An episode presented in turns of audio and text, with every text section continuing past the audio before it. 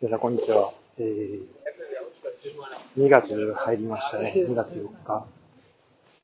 今、朝7時半です。ヘルンボン空港に来てまして、えー、これからロンドンに行くんですけども、まあ、今チェック、えーと、保安検査が終わったところで、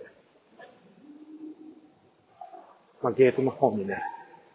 進んでいこうというところなんですけど、まあなんか、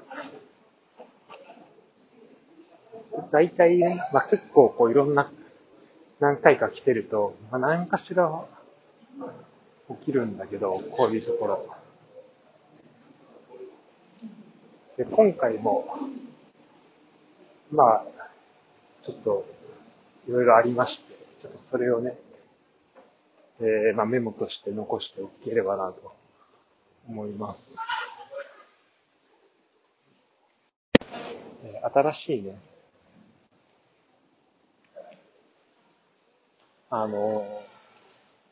新しくこう、来たまあ再検査が必要なものの受け入れ準備ができるまで、全体の流れが止まっちゃうんだよね。だから自分がいくら、自分の荷物が再検査必要なくても、そこは、その、再検査が必要にまあ、なってしまう。あ、再検査が必要じゃない。その、再検査が必要な人の分の時間を待たなければいけなくなってしまうんだよね。っていうので、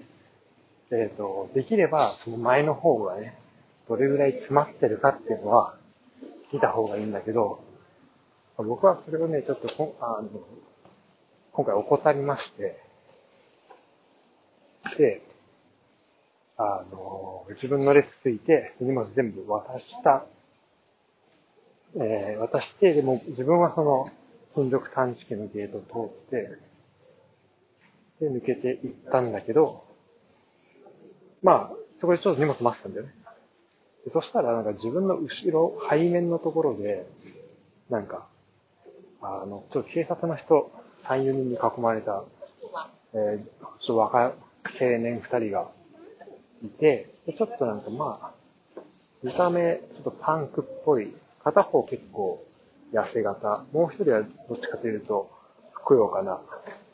えー、それぞれ高身長な細身の人と、低身長の、ちょっとぽっちゃりした人で、肌の色はかなり、えー、白く、あの、まあ、ほぼ透き通ったような色をしているんだけど、で、彼らが警察と話されて、その、金属探知機って、その、通った後に、その、なんか異常がある、まあ、金属を持ってるって思われると、その、サインが出るんだけど、てかその、どこに金属を隠し持ってるかっていう、てか入ってるかっていうのがあるんだけど、それがその、なんか股間のところと、あとお腹のところみたいになって、これ、それ見た瞬間に、あ、これ完璧にあの、映画とかで見る、あの、股間に拳銃隠すタイプのやつだなっていうふうに思って、あ、これ危ねえなっていうふうに、まあ勝手に思ってたんだけど、で、まあなんかドイツ語でコミュニケーション取ってて、な、あの、何言ってるかちょっとちゃんとはわかんなかったけど、なんか、ジェスチャーとかから察するに、なんかあっちの方から出口があるよみたいにしたから、なんか、ちょっと、あの、何らかでこう、通れなくなってしまったのかなっていうのが、ちょっと、あの、まあ思ったんだけど、っていう、っていうなんかやりとりをね、ちょっと揉めてたんだけど、その後ろ、今割となんか、割とね、そのツールってまあ、保安警察署を通ったことある人ならわかると思うけど、そんな広くないんだよね。でそこにまあ警察官3人ぐらい、しかも警察官もなんだろう、マシンガンみたいなのを、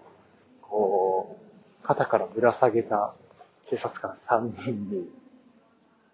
あの、囲まれて、男の人2人いるから、まあ、その時点で1人1人分ぐらいしか通れないんだけど、隣で、なんかあの、まあ、その、そのそれレーン二つあって、反対側のレーンでそれやってて、でそれのもう、もう片方、その、えー、そっちはない方で並んでたから、まあ、それを隣に見せたんだけど、あの、そっちはそっちで、まあ、どんどん人が流れていって、そしたらこう、でそっちの方の保安検査をしてる、保安検査というか、まあ、金属探知ゲートで引っかかった人を、えー、まあ、追加でね、ちょっと検査する、えー、おばちゃんがいたんだけど、そのおばちゃんとこになんかおじちゃんが近寄ってきて、おう、なんか、お前〇〇か、みたいな。俺覚えてる？みたいな感じになって、ああ、ななんとかさ、みたいな。だからそこでなんか奇跡の、あの、感動の再会みたいなのを果たしてて、そのね、あの、二人ハグしてる、ハグしてなんか、すごい再会をこう、楽しんでいたんだけど、ハグしてる二人と、で、その、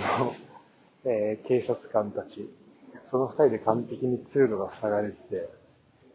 て、なんか、で、片方はすごい緊迫して、で、もう片方は、なんかすごいこう感動の再会みたいな、そのコントラストが面白いなと思っていたんだけど、で、まあ僕のね、その、レーンっていうのが、まあ案の定、ちょっと詰まってて、まあさっき言ったように、えー、ところがあるんだけど、まあそれ全部埋まってる状態で、で、さらに新しく来たやつも再検査必要だから、えー、で、俺の目の前では、その再検査のなんか手続きをやってるんだよね。で、まあ、最近、検査の手続きっていうのは、その、まあ、その、えー、と保安管理のおじさんとかおばさんとか、お兄さんお姉さんが、まあ、その、引っかかった荷物を見て、あ、これ、これがダメだったねとか、これは持ってきませんよみたいな話を、まあ、していくんだよね。で、まあ、必要があれば、もう一回、検査、機械通すし、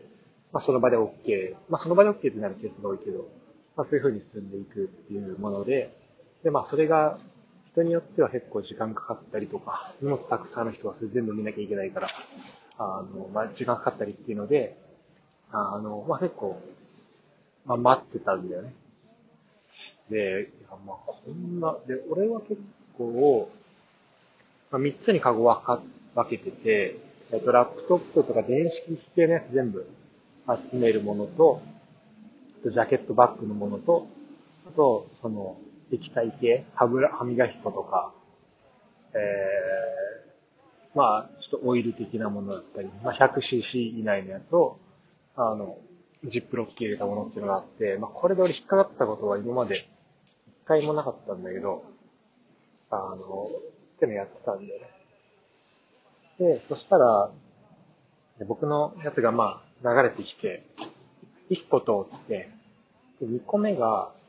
要検査の方に行って、で、3個目は通ったんで。あ、2個目のやつダメだったなと思って、そこにスマホとか入ってるから、あの、あ、で、それが液体と、あとスマホはそっちに入れてたんだけど、あの、それだから、いや、ちょっと待ってる間も、なんか携帯とか見れないなと思いながら、待って、いたら、なんか、もうね、なんかまあ、すごい、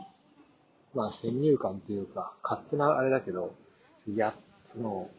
機械をこういじってる人がいたんだけど、多分その人がね、もうほぼほぼ、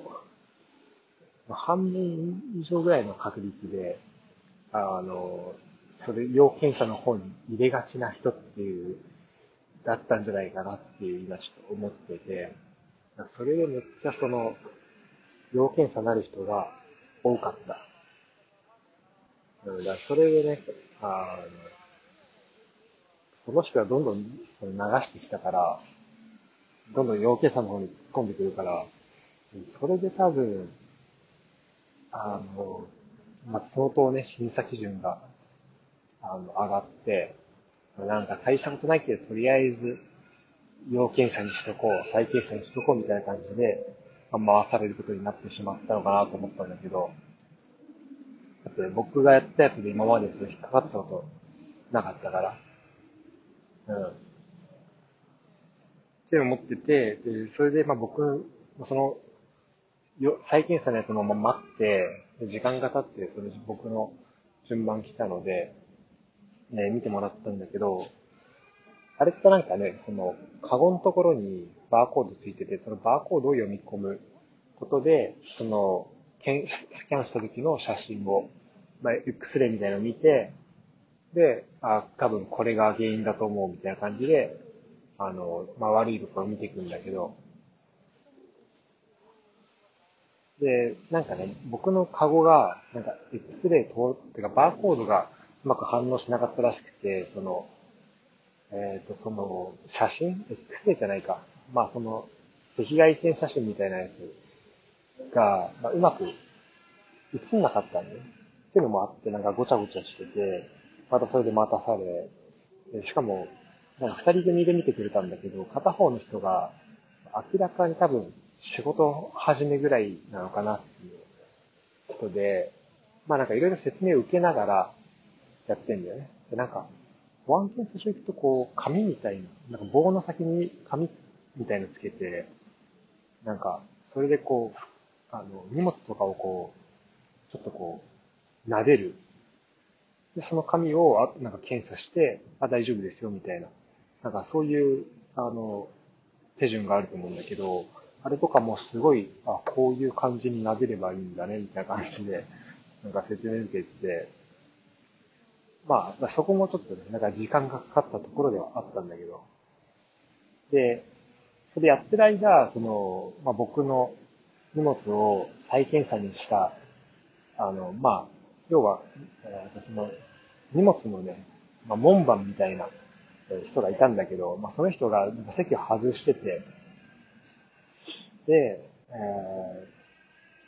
ー、外してたから、あの、で、結局その人たちが、えっ、ー、と、荷物、僕の荷物見てくれようとしたんだけど、その X-ray の、X-ray、まあ、その、あの、荷物検査通した時の写真が、